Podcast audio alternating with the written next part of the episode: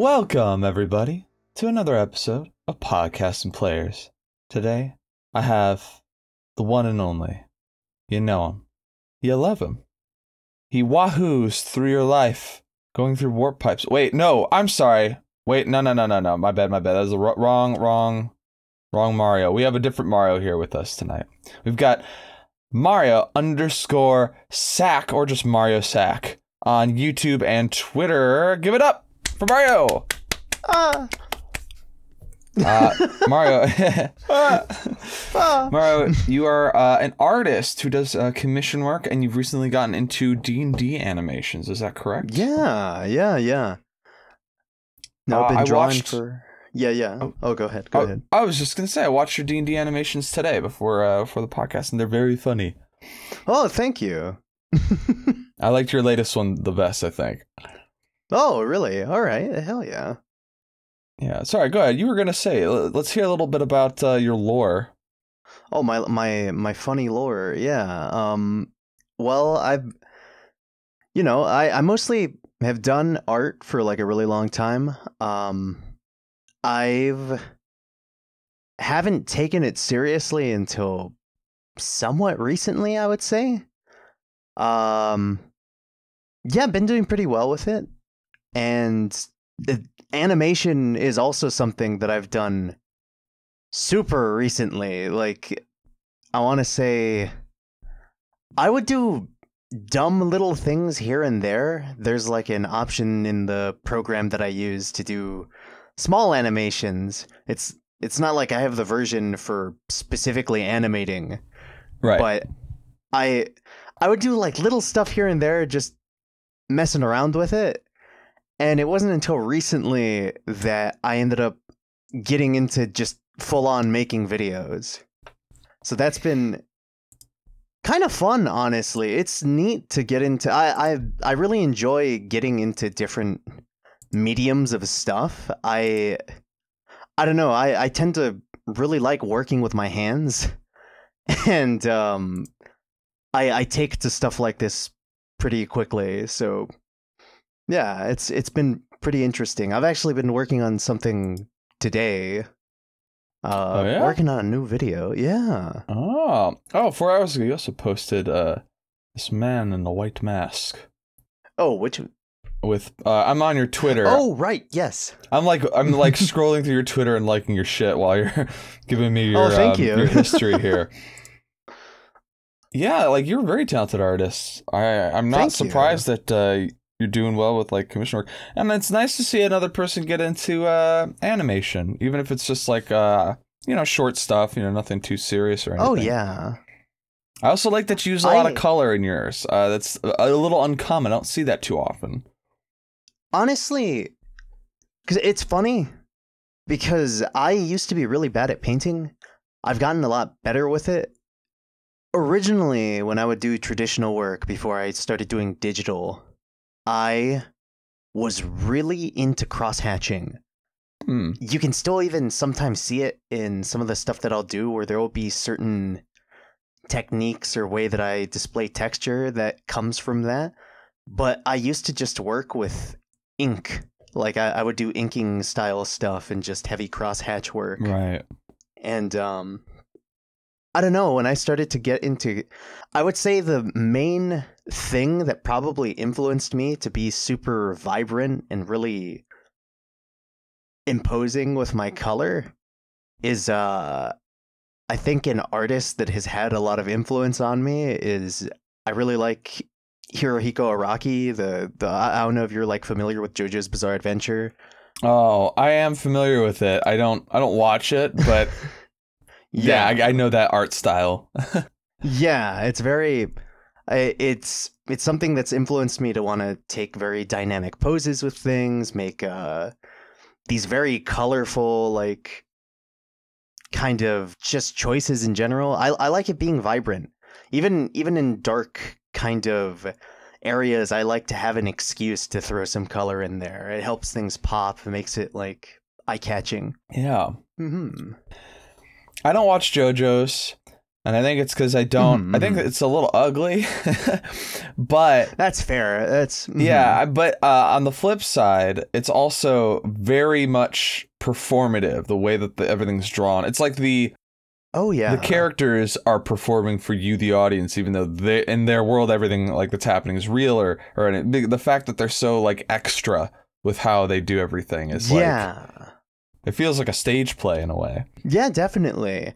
I don't know what it was when I first looked at it, but there was there's something about the super exaggeratedness about everything Mm-hmm. just in general with with the series and I was like I want to be able to draw like this and uh, the artist is really interesting with their stuff because if you look at the whole thing with uh, JoJo is uh, as it progresses, there's different generations of characters. It doesn't follow like JoJo is not one guy. JoJo is, I think at this point, eight different people. Oh, Um, it's not uh just Jotaro. I thought it was a guy named Jotaro or something.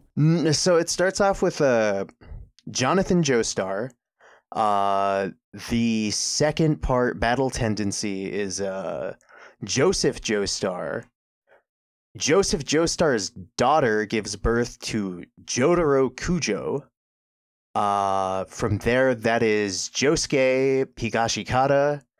Um, then uh, Giorno Giovanni. Uh, the, the the list goes on.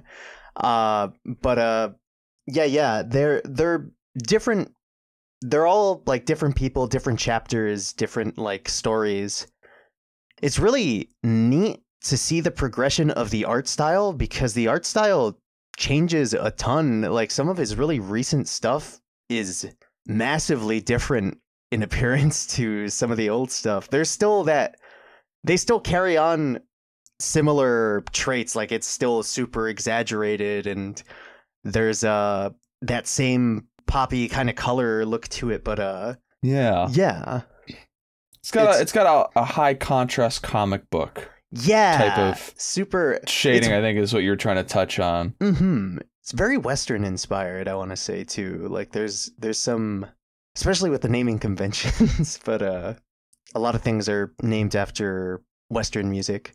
I will say I, I think it's refreshing uh, that it's like very much like super focused on people with lots of muscles. Oh yeah. Um, whereas like when I when I see Western comics, like yeah, the the superheroes have lots of muscles, but then like the dudes that draw Western comics are fucking perverts. Like they just love drawing women, oh, like- huh. super skimpy outfits, always got their butts out like they're like it's presenting for somebody Yeah. or something. It's like okay, I don't know. I, it's one of the reasons why I never got into Western comics. It's just Mhm. because like, you can kind of sense like there's this weird.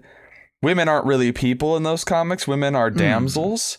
They're like a different class of person. They don't Oh, count. yeah.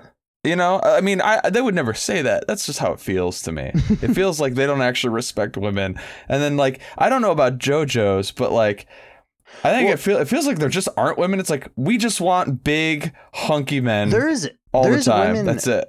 there's women in JoJo. The funny thing about I'm it, sure there are. I just haven't. Yeah. s- I don't know what they look like because uh, I've only seen the guys. One of them, I think it's the next part that's going to get animated. Too. Yeah, it is. The next part that's going to get animated um, is it follows the daughter of Jotaro Kujo, and she has like the people that are joining her, or I think the team composes of two dudes, and uh, along with Jolyne, his uh, it's uh, two girls that are with her, so it's majority like women as the main characters. Yeah, actually, I'm I'm looking now. There there's quite a few. Uh, Mhm. I don't know why I've, I haven't seen. I don't recognize any of them. I, Well, yeah, yeah. I- all the JoJo stuff, it's always like the dude going Well, yeah. licking the thing, Yeah, or yeah, it's the guy with the hat. it's it's You know, it's the too memes. Because uh, as it progresses, it's it's a lot less just buff dudes, which uh, as an artist, one of my favorite things to draw is muscle, mostly because I find it very. There's an interesting thing about it. There's something fun about all the detail, and I I tend to be very detail oriented. So being able to draw muscle and stuff like that's fun to me. And later on, a lot of the guys start to shrink down a ton. I think the newest dude is pretty slim. Uh, you see that with uh, Giorno Giovanni, who is the first kind of just slim dude, kind of more athletic build, rather than Mhm. like these other dudes that are fucking. They're they're Yeah, they're bodybuilders essentially. I mean, it leans into its its stylized thing. I also noticed that like lots of interesting like like lipstick colors. I've noticed. yeah, it's there's a lot of there's a there's a lot of really interesting stuff with the fact that uh a lot of the males in there have very feminine kind of traits thrown onto them like this big bad vampire dude that they fi- fight in part 3 Dio He's got like these taller in the back shoes, this green lipstick on, he's got some makeup on, he's got Uh-huh. jewelry on him. There's in part 2 the main character fights these three Mayan bodybuilders and uh also very covered in makeup, lots of lips, lipstick, long hair, very feminine looking kind of dudes, but there's something I don't know, it works. It works with with the general look of it. There's something it hits on something. it's like it's not for me still, but like Yeah, no, I'm no, seeing that like this resonates with a lot of people, and it's uh-huh. I can see I'm like trying to like dissect it in the moment here. Like ah, I see why this is resonant. You know what it kind of reminds me of a little bit. I don't know if you've ever seen Fist of the North Star. Yes. Okay. So yeah. So Fist of the North Star is a huge influence on Part One, and it, after after Part One, it starts breaking off and being its own thing. But it's straight up. It's it's very like glam rock Fist of the North Star. Glam rock. That's such a good way to describe it. Yeah. Yeah, yeah, yeah, exactly. Damn. You really nailed it with that one. Glam rock. Like John Joestar just looks like Kentaro or whoever. Yeah. Yeah. He's he's very. I I'm pretty sure the author himself has come out and said, "Oh yeah, that was a big influence on it originally." It also kind of looks like uh, Gu- uh, Guts or whoever from Oh, from uh, Berserk. what's it? Berserk. Yeah, they all have a very similar aesthetic. I've noticed. Uh, I think it's just the fact that they're yoked dudes. Well, no, they got spiky short hair too, oh yeah, and then like really, I don't know, and they're the good guys, but they look like they could be bad guys. Yeah. Like, I I could see that. Oh yeah, like the the main character in Berserk looks like a bad guy. But Yeah, like he's they like to draw him looking super introspective and sad and Mhm. stuff, and like, see, he's a good guy. he's like, he's, okay. he's a gentle soul on the inside. But like if he was, you know, the armor he wears, and if they just had Oh, him yeah. like, if there was like a general telling him to go massacre some people or whatever, he'd be like, oh yeah, he's a bad guy. You know, like easy, like obviously that makes a bad guy by definition, but like I wouldn't question it. I Mhm. wouldn't think, oh, that guy's a bad guy. Like no, I'd be like, yeah, no, of course that he is. guy. No, the the guy Yeah. like pointy as fuck, covered in spikes. His sword is bigger than his body? Oh no, he's just probably he's like there's blood gushing out of the the mask that he's wearing, and he's nah that that guy. Nah, And so, oh, Berserk is also another one that I really love the art style of that. The uh it's very detailed, very I don't know, it's a lot of the pages are very inspirational. yeah, the um, I've I've read a little bit, just a little bit, Mhm. because when the guy died, uh, I it, it was on it was on my radar beforehand, but then like it got like super on my radar because everybody was talking about. it. I'm like, all right, I'll, Oh, I'll yeah. give it a little whirl, and I kind of looked at uh, some of the earlier panels and stuff, and then I looked at some of the later ones, and like he, what he does consistently throughout its history is he has these amazing establishing shots hmm where there's so much detail. You see like huge landscapes, cityscapes, all sorts of stuff. Uh, you know, weird camera angles and, and and panels that will span like two the whole two pages or whatever. Yeah. And have like somebody like framed in a certain cinematic way, like gazing up on or down upon something. Like very grandiose uh yeah, that's the word uh, I was thinking of. Grandiose. Yeah, and it's and it's very cool, and it's Mhm. absolutely like takes a lot of effort, and I, and I like it. I just uh, I don't know. There's something about these styles that just maybe it's because I don't resonate with big muscly dudes. Maybe that's all it is. Mm. Oh, I'm that's I'm just a, I'm a skinny piece of shit, so I'm like ah, I don't relate. I guess in that same regard, that might also be like with me. I'm I'm kind of like a bigger kind of dude. I'm a bit more broad shouldered, and it's it's like one of those. eh, I feel like growing up when I would see stuff like that, that would be the allure. Is like this guy's so cool. I want to be like this guy. Mhm. But I, I I totally get that. Like there's if it doesn't click with you, it doesn't click with you. I think it's I think the appeal at least for for like it's not that I don't ever watch um people with like muscles and shit. I'm not like anti muscly dudes. It's more just like there's got to be some sort of these guys are like ultimate tough guys too, Mhm. which makes them feel not real at all. Mm. Or or like posers. Like they're like I feel like John Joestar and all these dudes like the personality quirk is I'm a tough muscly guy who f- who fights bad guys. There, You know what I mean? Yeah, like that's his I- I do- personality. I do get what you mean. It's funny because Jonathan, the first guy, he's not really like that. He's more like a he's kind of that himbo archetype where he's very kind-hearted, big muscular guy, tends to he's not really like settling everything with his fists or if he does he he literally makes a friend out of a guy that attacks him because he's like wow you did this big heroic thing i like tried to full on assault you and you're you're just this good guy you know what? I'm not even Mhm. gonna fight you anymore. You know uh, you're cool. I just like you. And it's it's it's kind of it's odd but it's everybody has their own kind of thing going on. Yeah. but uh i think the guy after that's more like he's more of a cocky dude. He's he his whole thing is he relies more on bullshitting his way through stuff and well not bullshitting it but he's supposed to be this tactical genius and it's like uh he's really good at fucking with people catching them off guard and then like Jotaro, Jotaro is that archetype. Jotaro is straight up just like I'm tough as fuck and I'm gonna kick your ass. Have you ever seen uh now that we're talking about like fighting animes and stuff, Mhm, yeah, have yeah. you ever seen Kenichi Mightiest Disciple or That sounds familiar. What is it, it? uh, it's an anime that came out a little while back. Um from from a few years ago, but it's uh this kid who has no propensity or skill for martial arts. Uh-huh. He's just like he's just a lame kind of you know, standard anime protagonist like a soft boy, you could say. But then he like stumbles upon a dojo running away from some bullies.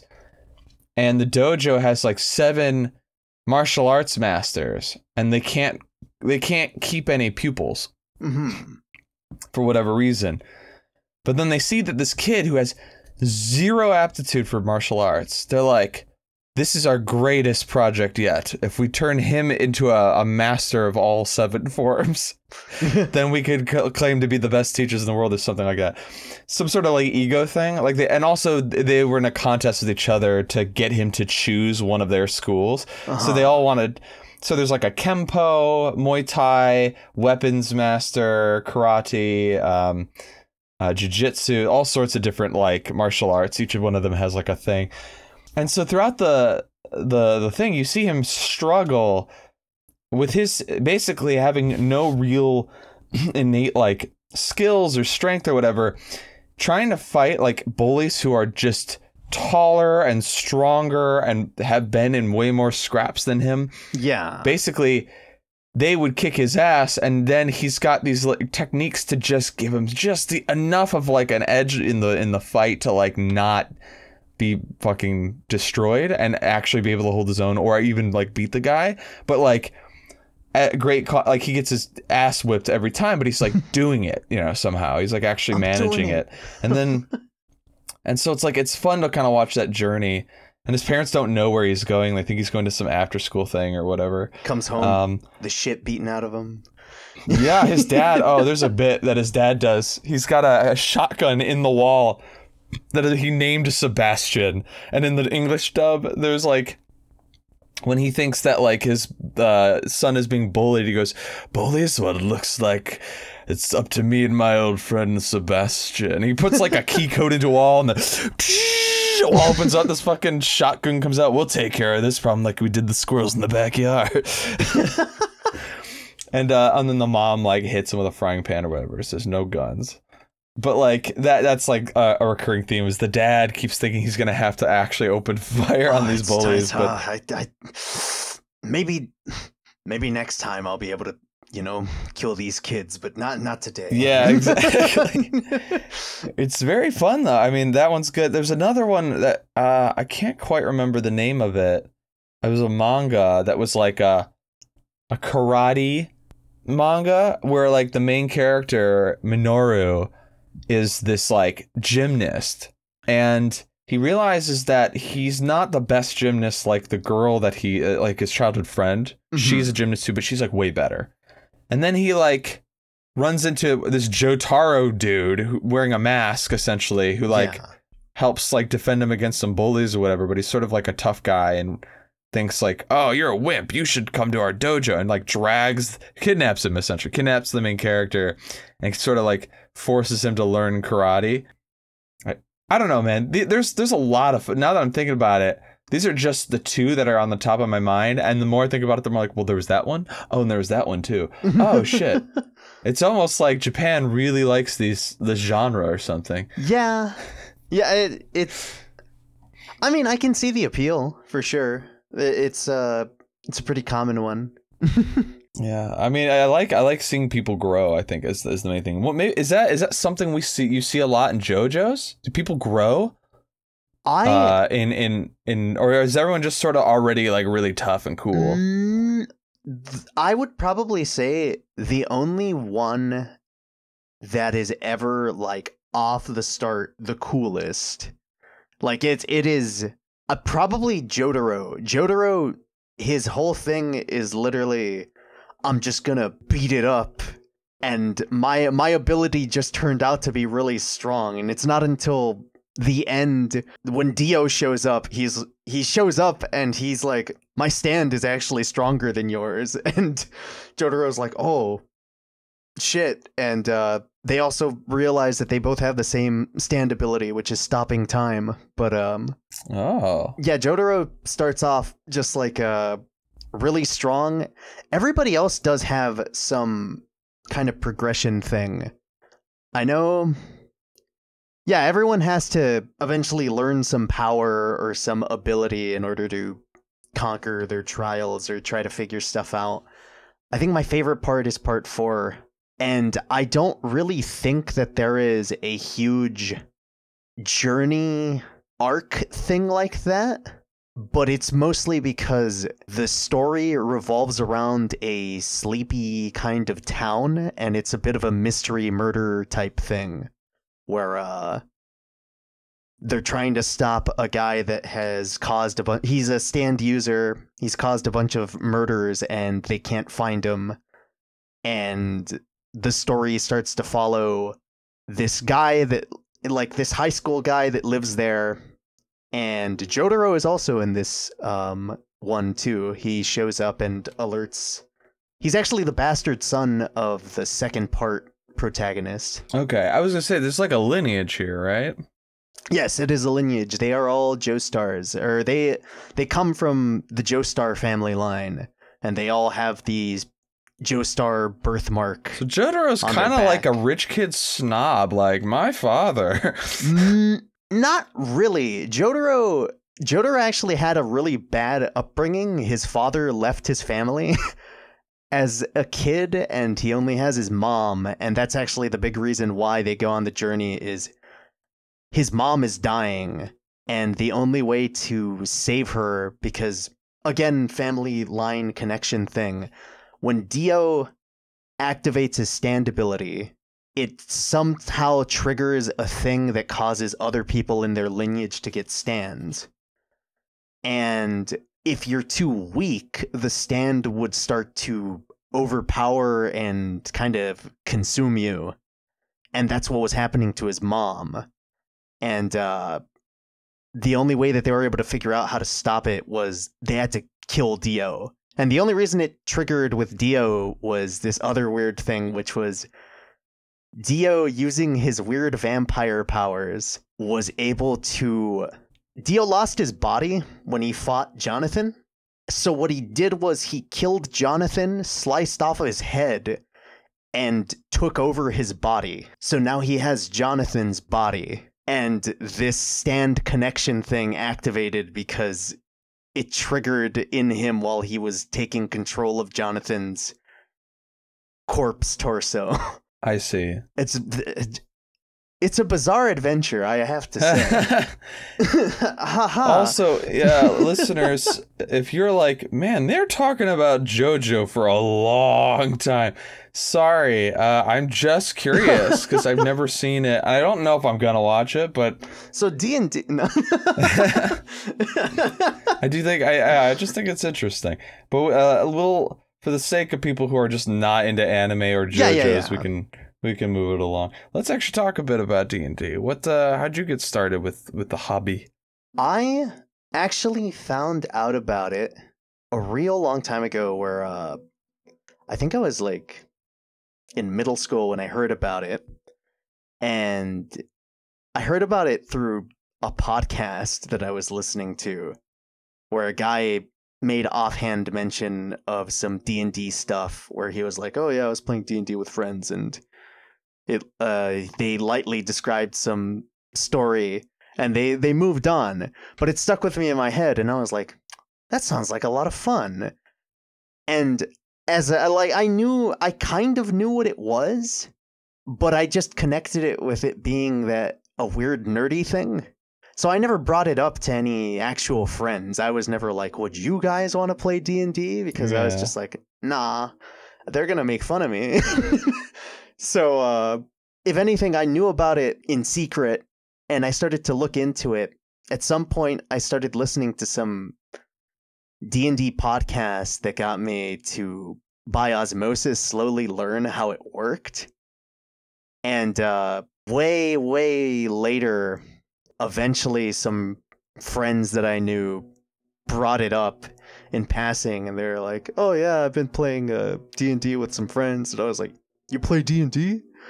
And at some point they invited me we we finally got like some sessions in and then from there uh nobody really wanted to play d&d as much as i did so that also is why i tend to be the dm for stuff because it caused me to take on the mantle where it's just like right. fuck it if no one wants to dm i'll dm i'll do it i want to It's play it's the the person who wants to play the most ends up not playing because they get their friends into it, and so they have to Well- DM. You know what I mean?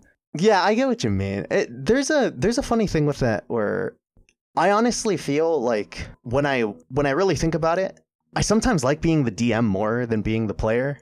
I I like being able to have I think it's just because something about when I'm in the DM seat, it really clicks with me and gets me motivated to do other stuff. Like whenever I've DM'd, I'm super into getting cool visual stuff for the players. And it's not necessarily or when I say for the players, it's not necessarily for the players. It's more for me getting hyped up on my own like getting hyped up on player ideas or my ideas. I think one of the coolest things to me is when I started a game with some friends and they were kind of shy about getting started and as we were talking, I just started sketching up their characters, and I'm like, "What? What does your character look like?" And they're just like, "Uh, maybe like this or like this." And I'll start sketching something up. I'll show it to them. They're like, "Oh, well, actually, could you could you change it to be like this?" And I'll I'll get these drawings done of their characters, and everyone's all hyped up now because they they have like actual visual visual representation of what they look like. Right. Yeah. I used to do that too all the time. Um, I still kind of do actually. I just, I, I th- there's been a few campaigns I've been in that I told my players, I say my players. I was a player in these too. I told the players, the other ones, that I would draw the whole party, and it's on my to-do list of things to do. hmm But drawing several Entire party. specific designed characters Yes. that don't have an already existing design hmm is hard, and then Definitely. like doing it several times in a row for different groups is really hard. It's a lot of work. Yes. Yes, it is. And so I'm like, I just haven't done it. I've got all the descriptions of all these characters that I want to draw eventually at some point. But like I'm I'm waiting for I don't know, to feel like I, I actually can devote some time to it. I feel like lately I've been trying to focus on other stuff. I feel like it sometimes depends on the group how difficult some of those can be. Because I remember getting. Usually, a lot of players don't entirely know what they want. So they'll give me this vague concept and I'll start putting something together. And it's more like a bit more of a grounded design. There's neat elements that that'll just pop up where it's like, oh, I think they like I'll look at their starting equipment. I'll give them like they have their pack on. I kind of put on like, oh, he has like a bear trap dangling from the side, you could see it like all strapped up, and players get really hyped about that. But the thing that really blows the wind out of my sails is when the guy comes in with his JRPG character covered in belts, this very specific high detail design, or it's just like, man, I really don't feel like drawing that. yeah, I I've seen that more than a few times. Hmm. Anime has that effect. I mean, I yeah, don't, I don't want to say it's bad. and it's not. Yeah, it's it's not to.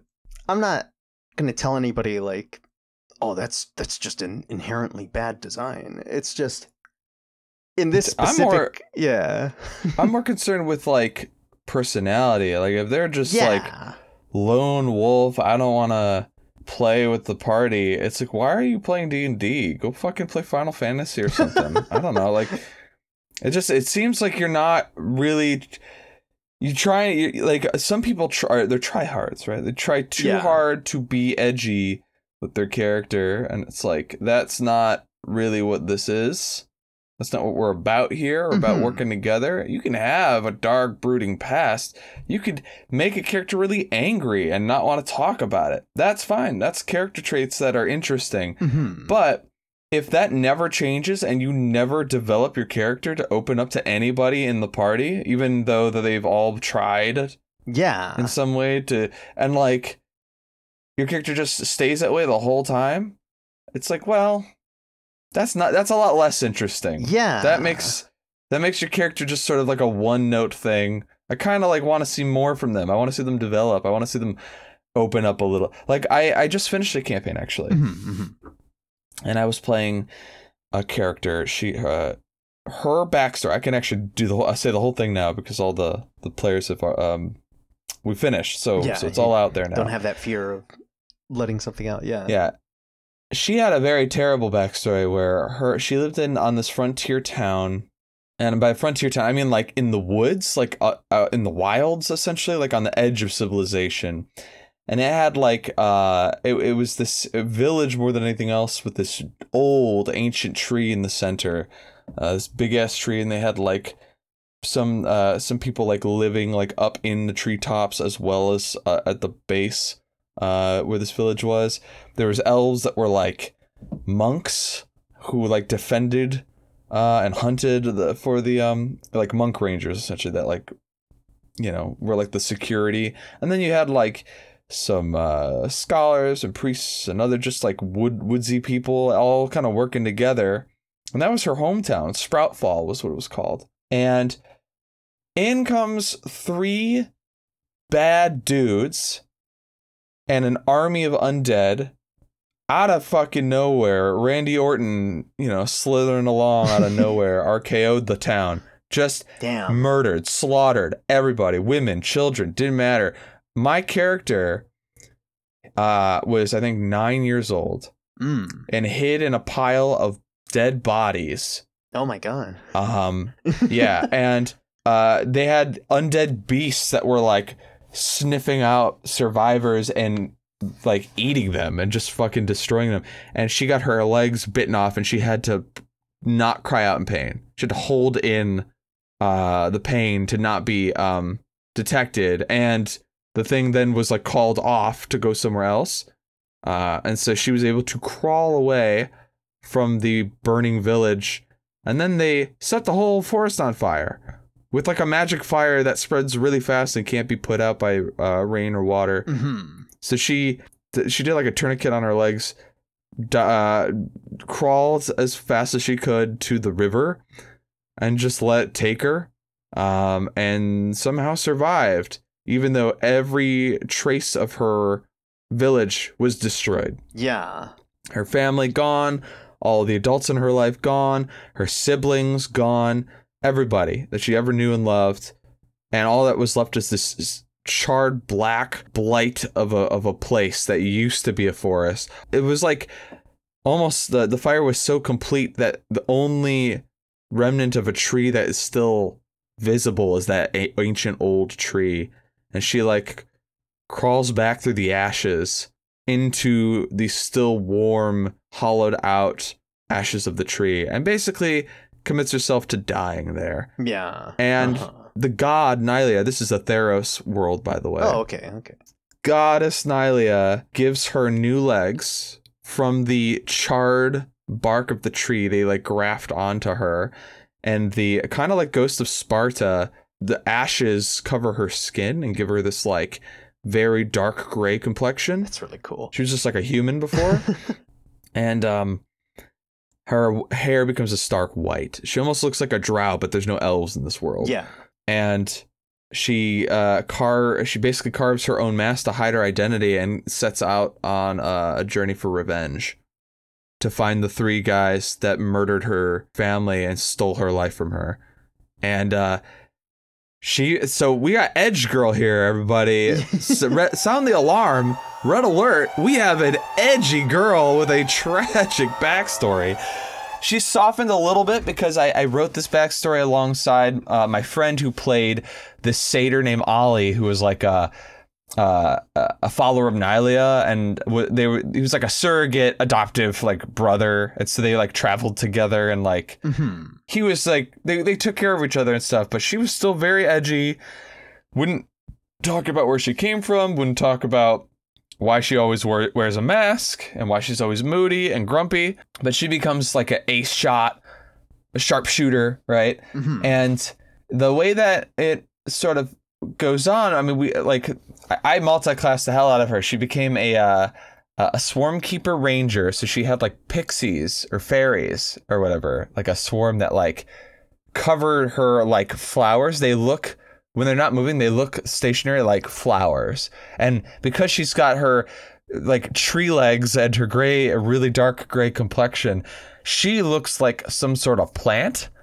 if she stays still with her mask. Yeah. So and her like tuft of hair on her on her head. So she almost like has this natural camouflage that makes her look almost like a dryad with the with these pixies, and then she's got uh, the monk levels and, and Yeah. all sorts of. And I think I gave her a druid level or something, but uh, we find this gatehouse that's near the edge of this big forest. That's actually maybe like forty miles away from uh, where her village used to be, and it's been overrun. The skate house has been overrun by undead, and she's a ranger. Her favorite enemy is obviously undead after what happened to her, so she's Yeah. fucking doo, doo, doo, taking these things out. They get to the top level of the skate house, and there he is, one of the fucking necromancers that ruined her life. And he does, and I remember my DM, he was new to DMing, and he does this thing where he's like, he turns around and says, Well, well, well. And I'm like, I shoot him in the chest with an arrow. And he's like, Really? You're not gonna let him monologue? Like he's I'm killing him. He's dying. Yeah. And so yeah, uh I nailed him, did a fuck ton of damage. But uh used another I think I had a some other action or a, a way of doing another arrow uh as a bonus action or something like that. I can't remember how I did it, but I fucking doo, hit him again. And uh, then we rolled initiative. I won initiative because uh, I was using Revised Ranger, so I had advantage on Mhm. initiative rolls. So I hit him again. Boo! And he's like, oh, okay. Uh, next is Ganthar, the centaur fighter, who gallops up to him, hits him, action surges, hits him again, knocks his ass out before he could pop off one spell or give us a monologue. He was gonna fireball us, by the way. and I and we we made it so that because of my the ashes on me, by the name my character's name was Ash. By the way, not by the name. That was her name. She was uh she had disadvantage on any dex saves made to avoid fire damage. So she'd always catch on fire if, if Yeah, if, uh, catch fire him. Yeah, she, yeah, I would catch her. Um, I, I I gotcha. I see. I was. no, I know, I down. know. I'm, I'm. Keep going, keep going. No worries. But she basically marches up calmly. There's skeletons in the room, so everyone's getting fixing to fight those. She does it. She marches up, loads a bow, boom, hits him in the chest while he's down for two more death saves. Stands above him, knocks another fucking arrow in her bow, boom, finishing blow to the fucking face. like cold blooded execution. I like how this guy is straight. This how fitting, or it's just this guy walks up and it's like, well, well, ooh, uh, uh. Wait, wait, wait! Would you want to know what your mother? Ah! no, no, wait, wait.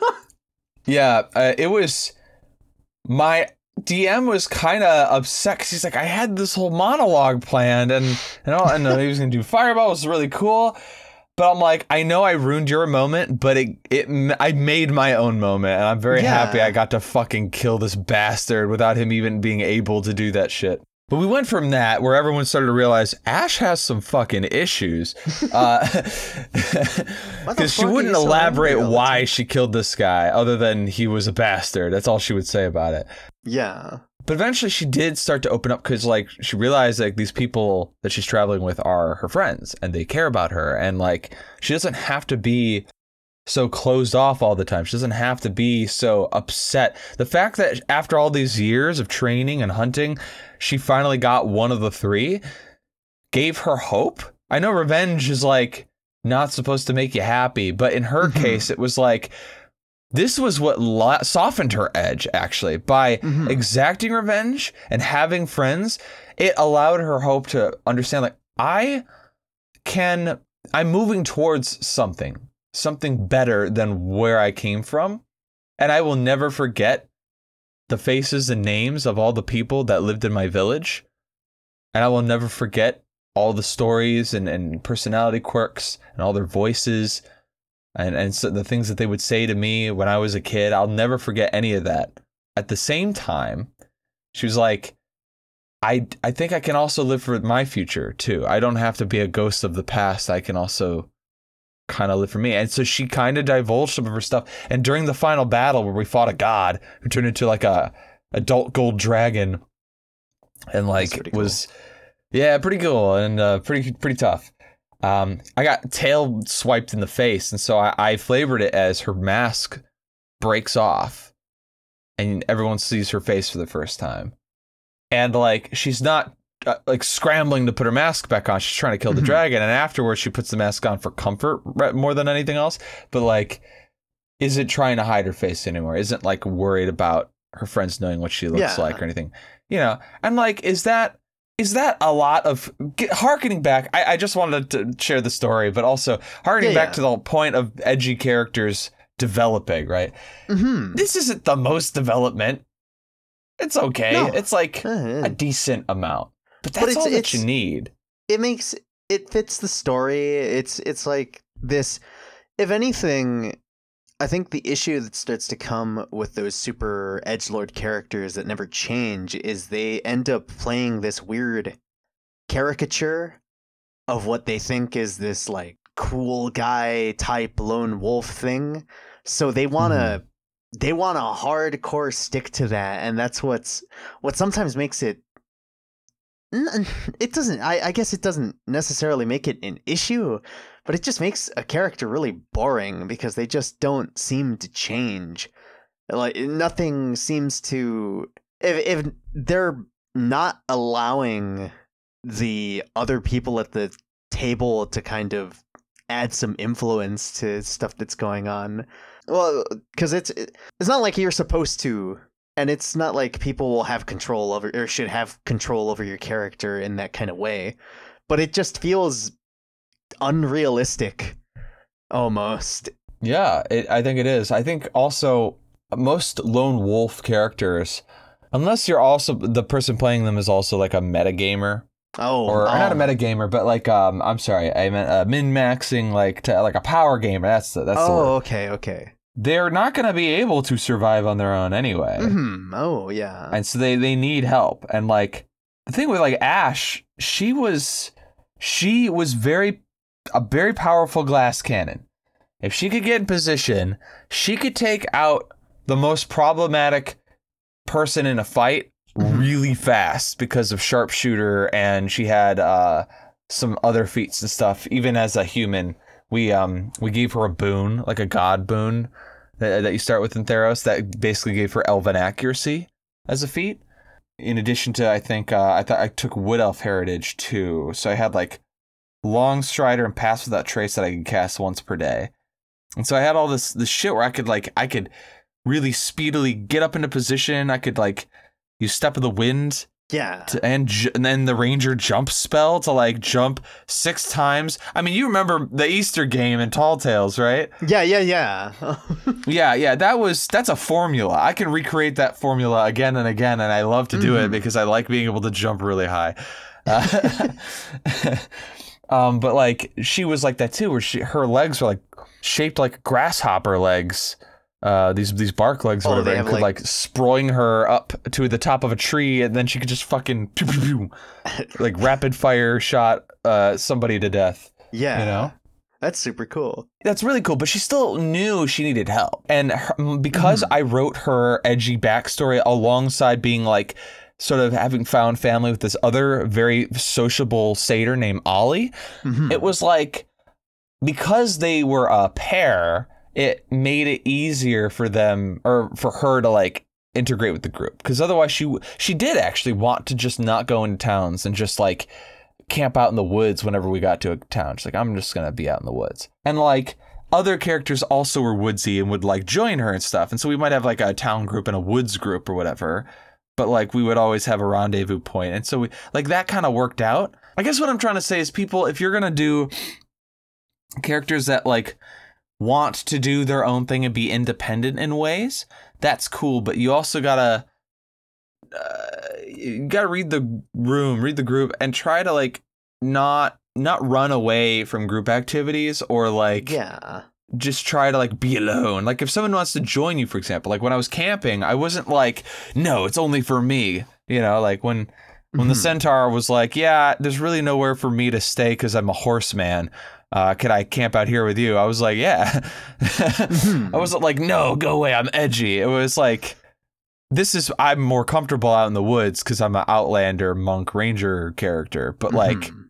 yeah, it's always nice to share the campfire with somebody. It's like um in a current campaign that I'm in, I am playing a the the idea came from me wanting to try playing a lawful evil character. And I feel like he works pretty well with the party in their own odd dynamic. But something that I've had to I've I've talked to some people where a lot of people are super against something like having an evil character but I can see where it can be all right because at the end of the day, they're still people and they'll still have their own vices. so Yeah. his his thing that's kind of funny. A lot of the players are okay with it. Uh, characters that's that's like a different thing, but his whole thing is he is this. He's technically an Azamar, Mm-hmm.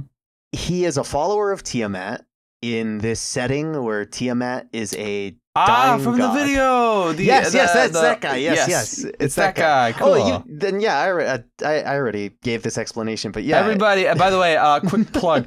Everybody go check out uh, Mario Sack on YouTube. He's got, uh, like, I think, like five videos. And the latest one is a D&D story about the very character that he's talking about right now. So you should find him and uh, sub to him on YouTube now. thank you. All right, continue. But uh, yeah, there, so there's a fun thing with the fact that he's becoming more and more draconic, and recently he's again gotten more of this dragon kind of essence to him. Mhm. and there is he has this weird draconic greed as well and a way that i from the get-go have seen the party in his view he likes his party he does enjoy having his party around and he does try to go out of his way to protect some party members more than others but he he does care about certain party members but the reason why is because he views them as his. They are his possession in his mind. They they are his little set. And there's some party members that were there from the start and he's more protective of them over the others, mostly because he feels a bit of disgrace in not being able to take care of those that have already fallen but on top of that, in his mind, he looks at them and he's like, "Well, these are the last remaining few of my of my complete set. I I can't get rid of these. The I need these." Yeah, yeah. I, I've I've talked about the idea of evil on on my podcast before, and actually we talked about this yesterday on Yes, we Tall. Tales. People, another plug. Uh, if y'all know a runesmith Logan, who's actually next up uh, on the docket for podcast and players, uh, which is exciting. He uh, does Tall Tales. Tall Tales is uh, sometimes mostly like a D&D sort of improv thing that he does, but uh, for Halloween we just kind of hung out and talked about shit. it's actually because of Logan that I started animating. Oh yeah? Yeah, he he talked me into it because he he told me we are talking about just general stuff like how we're doing and stuff, and he he kind of pitched the idea to me where he was like, you know, you should start a YouTube channel, and I was like.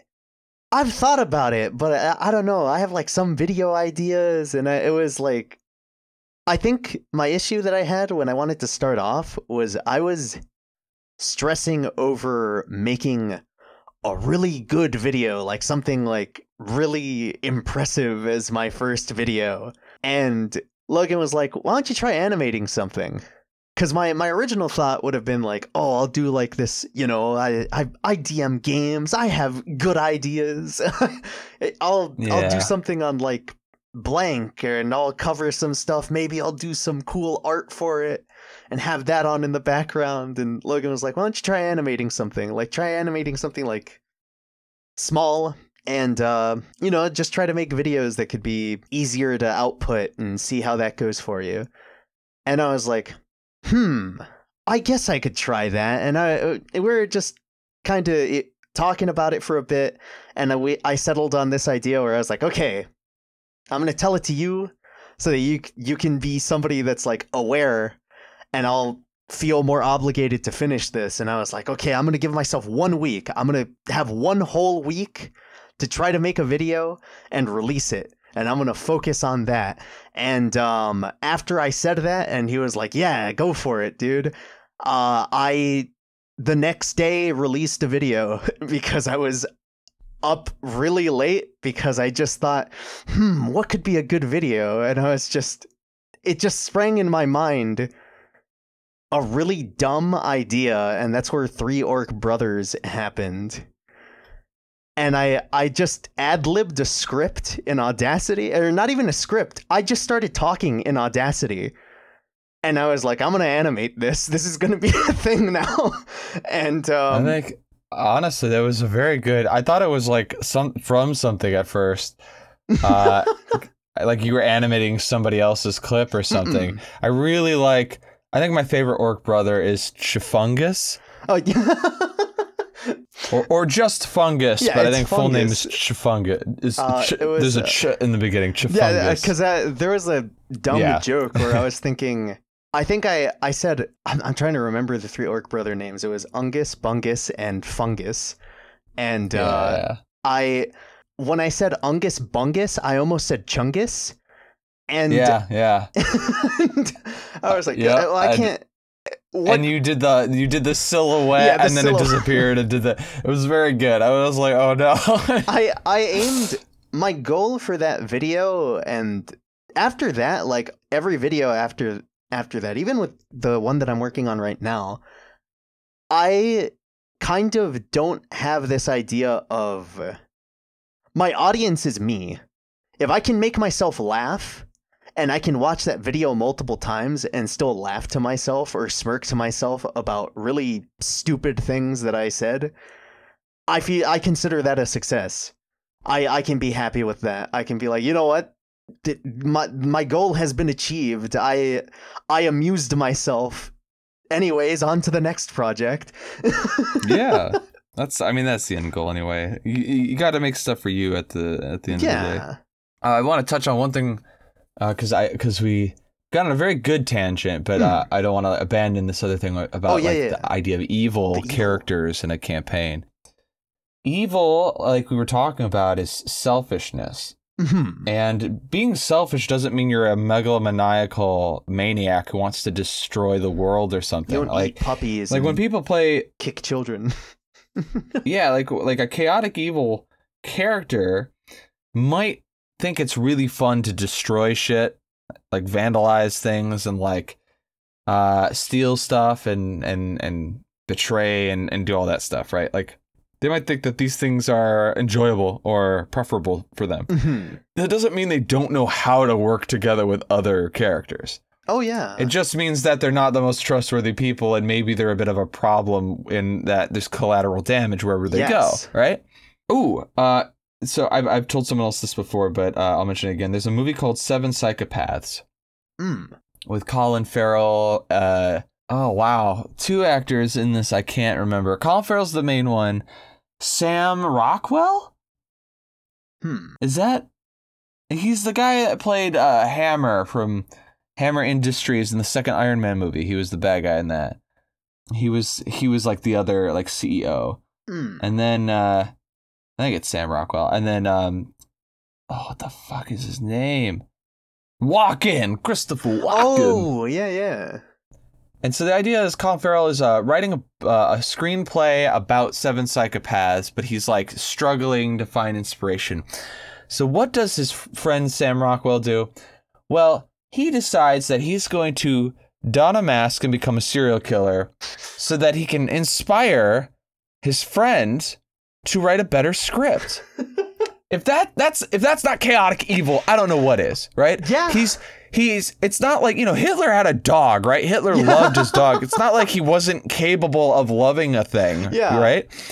But like Hitler also looked at an entire race and religion of people and was like, we could do without them. That's pretty evil, right? That's Yeah. he's not evil Yeah. because he loved his dog. He's evil because of the other thing. Yes. So like Sam Rockwell's character is a chaotic evil like incarnate character where he does all this crazy shit. He kills people. He blows things up. He lies to his friend, but when his friend's like, "What the fuck? You're a serial killer?" He's like, "I just wanted you to write a better script. I love you, man. You're my friend."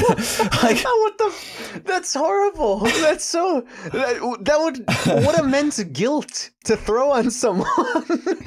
Right. Well, I mean, by the end of it, they had pissed off a mob boss uh, played by Woody Harrelson, so it was sort of like out of their hands at that point. They had to work together, but like, And that's the party. yeah, exactly. That's the party. That's the point. Like, he's a great example of like that's an evil character, but he's not trying to rule the world. He just he's a murder hobo who likes his friends a lot and will do very bad, evil things on their behalf. I love you, man. I'm gonna kill that shopkeep, and I'm gonna get you the adamantine armor. yeah, don't worry. I st- yeah, he's the he's the bad influence. He's the dude that gives you like, dude, where did you get this like fucking you know watch? It's like, well, I saw you eyeing it before, so I killed the owner and I stole the watch for you. Here you go. Here go. you go, babe. This is stolen I goods. I'm gonna get you. fucking arrested. No, no, no, no. It's fine. I'll it's get fine. arrested. It's hot I'll for take a bit, the but- blow. But actually, we should probably just leave town. That'd probably be a better idea. Uh, they're coming Right. now, so let. yeah, that's see, that's the thing. Evil can be. It just means you're you're willing to go the to bad like lengths to do things. So lawful evil, uh, by contrast, right?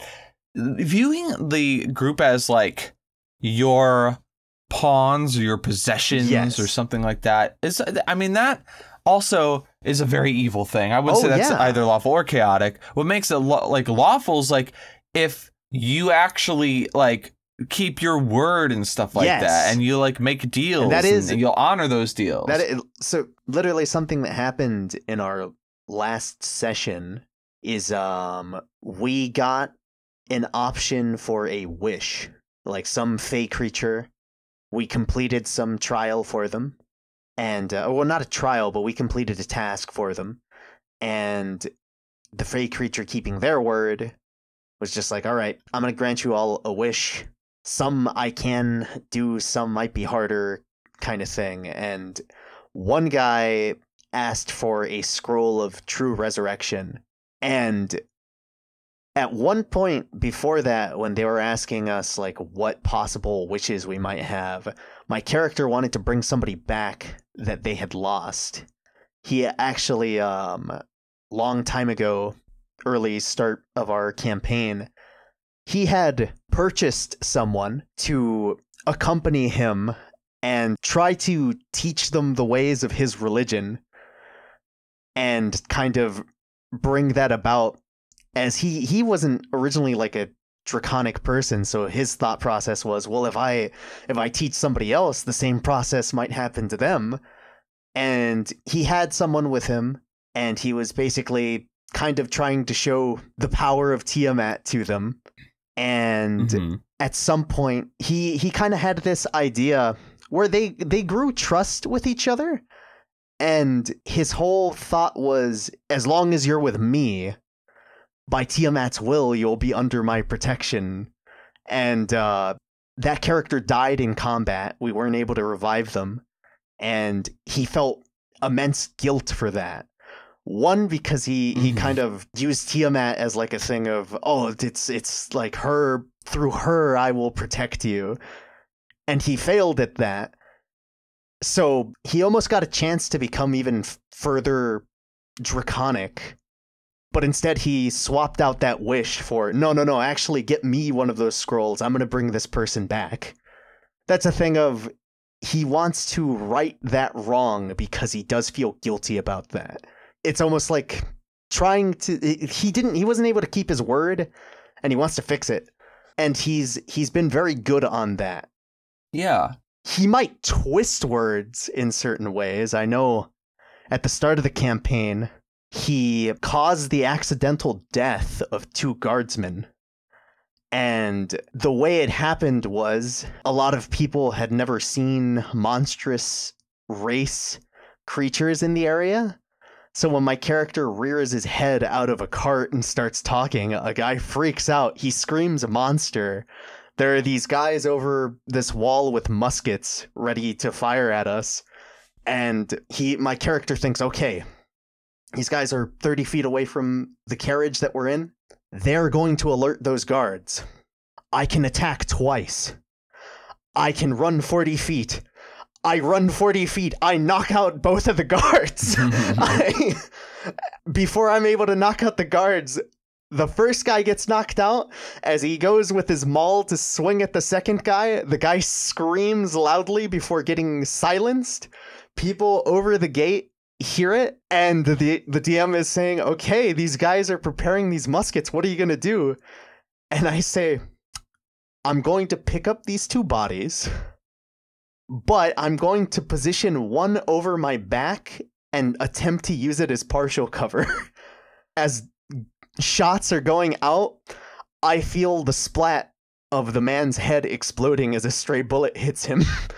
and um, my character just runs to the cart, drops an unconscious man in the cart and a dead man in the cart, and he goes,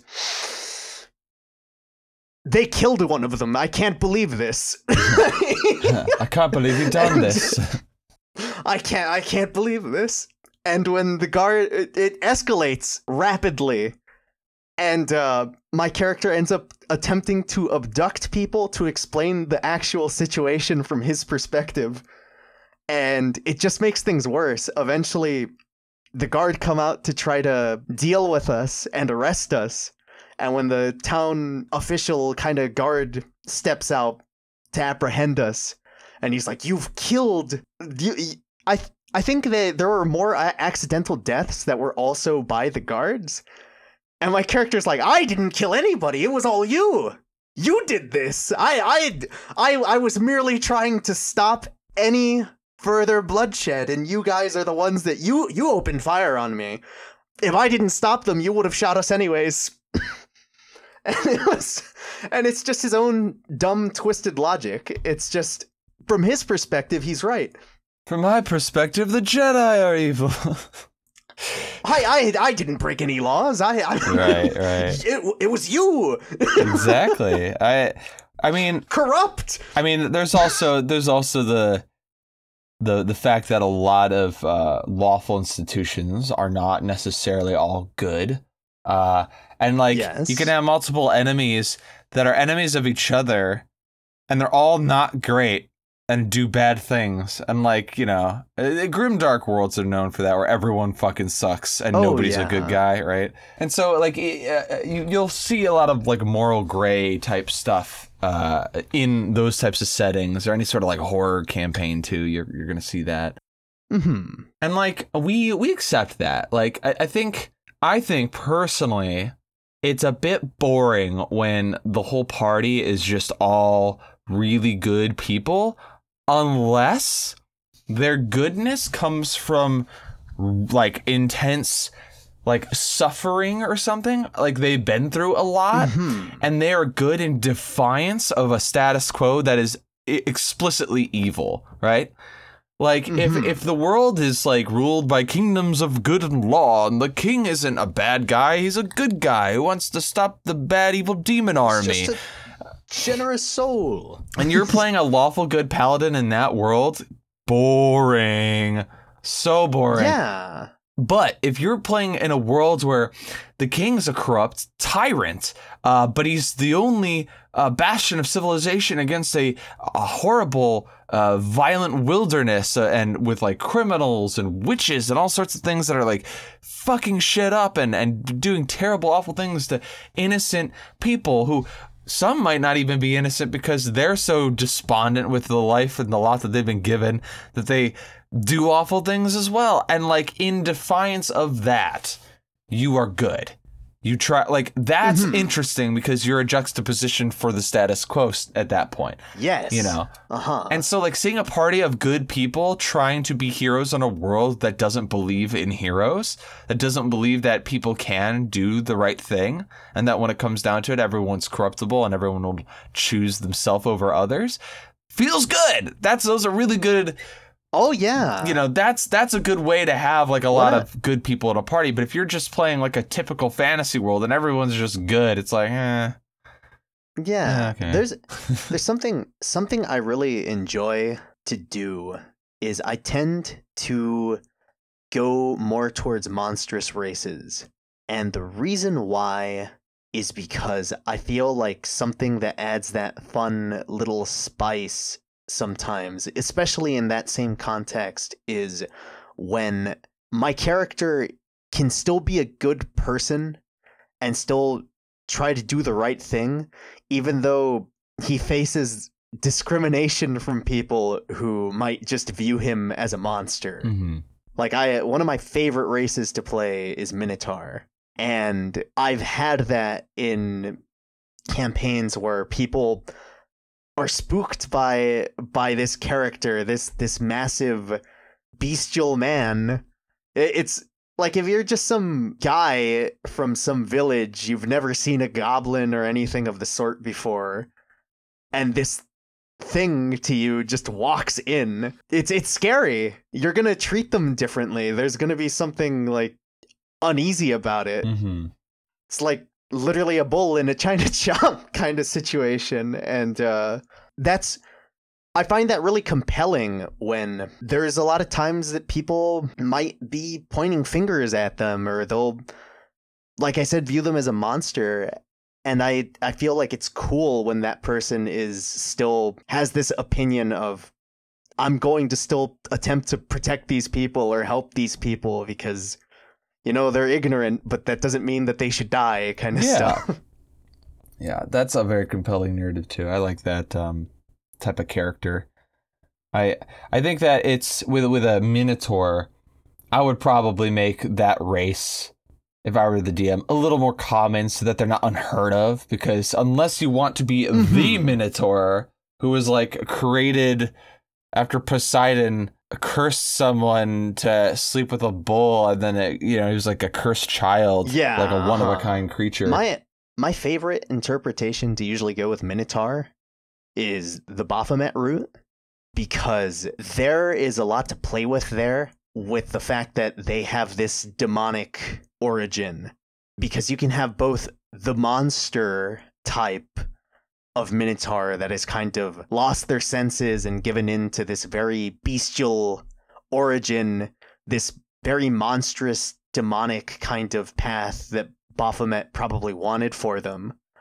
Or you could have one that was able to resist these instinctual kind of urges and able to still tap into that humanity in them. I guess I, I kind of I feel like that that is a trope we see a lot with orcs and Gruumsh or drow true. and Lolth. Yeah, yeah. and I see I, I see it so often. I'm more like I I like.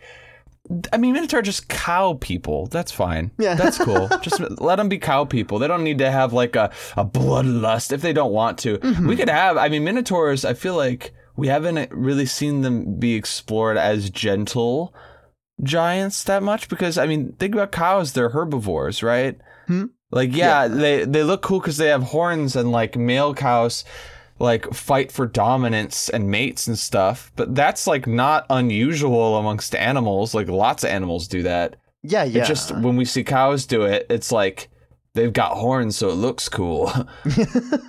and then there's the then there's the Greek origins, which kind of taints it. yeah. But I guess what all I'm saying is like I feel like it's uh it's it's there's no wrong way to play any of these Oh, no, characters no. or even really uh to when you're DMing if you're lore building or world building and you want to use like the kind of the normal oh yeah a lot of orcs fall in with Gruumsh uh but there are orcs that reject that and that's Mhm. fine too I would just advise not making it a racially tied thing and more of a culturally tied thing Yeah, I could see that. Yeah, Maybe yeah. the yeah, because like tieflings, for example, are they don't just look like devils for no reason. Mhm. Like Asmodeus fucked around and made a bunch of tieflings, but like he doesn't hold sway over them, and that should be the same with the drow and with the orcs and with the minotaurs, where it's like Mhm. if you want to tap into your cultural history and be like, my ancestors were followers of Gruumsh One Eye or or uh, I guess Baphomet for the for the Mm-hmm. Yeah, Minotaurs, yeah. and you want to like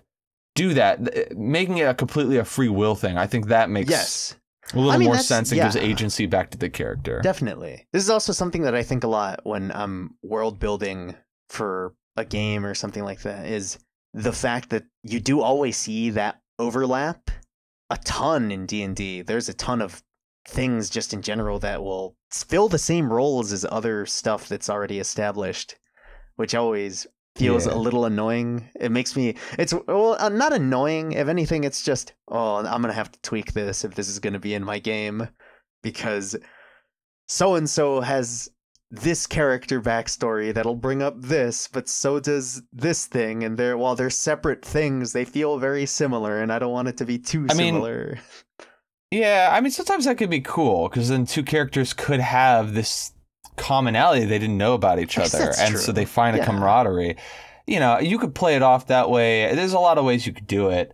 I do understand not wanting to step on people's toes. There's Yeah. a, a aspect of the story they want to. Mhm. But like, for example, and then and we'll end after this because we're getting we're, we've reached time. Oh, uh, yeah, yeah, twenty yeah. minutes ago. Uh, but uh, we'll say like, let's say you're playing a, a lycanthrope, right? Now this is a curse, and a curse Oh, actually yes. can be a thing that like kind of screws with your free will and you know tries Mhm. to like change your actions, right? The origin of lycanthropy is not clearly stated in D and D Mm-mm. it just exists and it's kind of a disease but it's also kind of a curse and like a magical thing that's not like cured by just regular medicine I like the idea that it's a Fey thing. yeah yeah there's there's um there's that uh style of origin as well the and I'm not I'm not saying uh what what it is or is it because I'm running a game where there is lycanthropy and I don't want to actually spill the beans on what the actual origin is if in case my players are listening. Yeah, yeah. But the I, I I have a character who's playing a inherited lycanthrope, and the idea of it like it being a, a a racial thing, a lineage, means that generally people will treat that as like you have more control over it, but it's more obvious that you're a lycanthrope.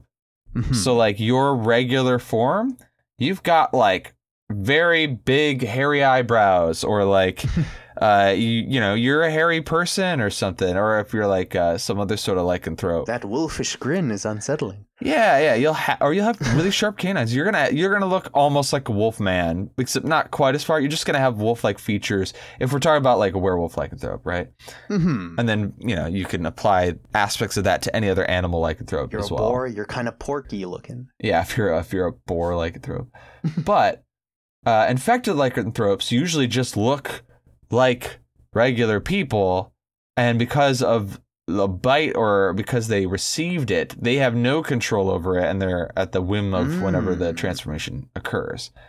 And so, like this is a uh, this is a common trope that I think could also be explored, and you can do curses that are not lycanthropy that still play off the whole bloodlust thing, Mhm. right? Have you ever played Little Nightmares? I've I haven't played it, but I've watched people play it before. It's a very interesting game. I, I like the but yeah, make it make your I'm I'm familiar with it. Yeah, yes. it's it's it's a good it is a good game. The main character of the first game has a peculiar hunger that she is racked with, and only her. She's the only character that's racked with this weird hunger every so often that makes her it's debilitating. And there's a Mhm. moment. This is a spoiler, by the way. Uh, so if you haven't played Little Nightmares, you can just end the podcast. Go subscribe to Mario Sack on uh, YouTube and follow him on Twitter. It's Mario underscore Sack. Thank you. No worries. But it's so here's a spoiler. Uh, in Little Nightmares, turns out the main character ends up eating an, a, a creature like a like a little guy that was like trying to help her. And she's supposed to be the good guy. You know, you're like you've been playing as her as a protagonist, and with this hunger, she just fucking kills this dude and eats him, like kind of bites into him, drinks his blood or whatever, kind of like a vampire in a way, right? Mhm. another kind of curse.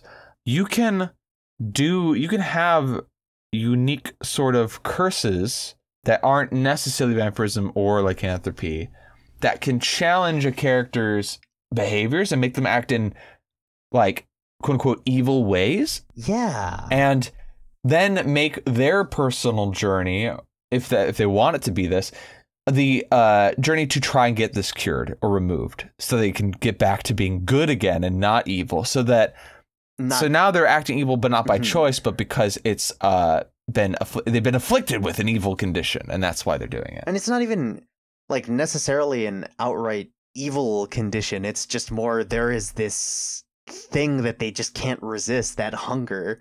That oh oh sorry i just remembered i played uh pathfinder recently and Mhm. in in Pathfinder 2e, uh, dragon sickness was a thing that this uh, king was suffering from as one of the characters' Was father. it like a greed thing? yeah, yeah, he had he had such an Ah. amazingly huge hoard that it like turned his skin a sickly green, and he was very greedy and wanted to like keep it all for himself. And I surprised my uh, game master with a um a spell called claim curse where for 5 minutes I claim all the effects of another person's curse and because there's no save because why would you do that to an enemy right Uh-huh. so like I claimed the king's curse he became a normal man who like if almost like as if he was suffering from Alzheimer's couldn't remember how he'd gotten so old or what had happened and has an unnatural long life kind of like a golem type life uh-huh. you know like was failing he basically was aging rapidly and like Oh my god. I I basically I cast the spell twice, and and in the ten minute span that uh, uh the curse was removed, he died peacefully in his sleep. So we didn't even have to fight him. He was like a really high level spellcaster and could have like. TPK'd us. And because I did this, we we didn't have to. So for ten minutes, I had to act like I had dragon sickness. So I'm Scrooge McDucking like into the coins, like money, money, money. You know, like I'm. yeah, I'm like, I'm I'm doing this whole thing of like, but like also. Just like how your character looks at your party members as like his own possessions, I'm looking at my party members like they're also mine too. Like I own this hoard, I own them. So I turned to uh, Eldritch Sugar. Actually, is in this game, uh, and she plays this uh, this rat folk uh, character um, named Khan. Uh, Khan's a rogue, and and I turned to Khan I'm like. You, you, you're good with alchemical things. You find the potions. Find potions, organize them here on this table. And then I go over, I look over to the, monk. I'm like, you find the weapons. Organize my weapons for me. And I will look at the jewels. and I'm like, basically I I'm I feel like my character is is acting like he just won the lottery and that this is his like committee, his crew because he knows Yeah. that they're not going to steal from him. Obviously of not. Of course not. Like he's so he's so elated about having this fortune that he's like too excited to even be paranoid about losing it. Especially because after five minutes, the, the the spell starts to wear off. He goes, "Oh wait, we're here for a reason." Shit! And he like runs up the stairs, claims curse again on on the king, and goes, "You have five minutes," and then runs back to his hoard. you know, so like in this sense, like this is a very it was a very fun moment and a, and a a scenario again where a character can act in a way that's not in their nature because of some other thing and it can be a fun roleplay moment. But anyway, I don't want to I don't want to dwell on that. I want to call it cuz it's been about an hour and a half and uh, I, I know you've got things to do. I've got things to do. I've already told people where they can find you, but why don't you tell them one more time? Where can people find you, Mario? Uh, you can follow me at Twitter at Mario underscore Sack, uh, and on YouTube doing animations as just plain old Mariosack. One word. Hell yes. Find him, sub to him, look out for what he's got coming down the line. Who knows what it'll be? I am not even sure he knows what it'll be, but I'm sure it'll be great, whatever it is. Uh, well, you did say you were like, just do whatever you like. Oh, yeah, so whatever that might turn out to be. There, there's always that midway process of, you know, it'd be a lot better if I just did this. Or right. Right. Oh, also, uh, Mario and myself are sometimes on the Tall Tales uh, stream, which you can also find online. It is uh, run by Logan uh, Runesmith, who will be on uh, next episode. Don't miss that. Thank you for coming on, Mario. I'm glad to have you here. likewise, I, I'm glad you invited me here.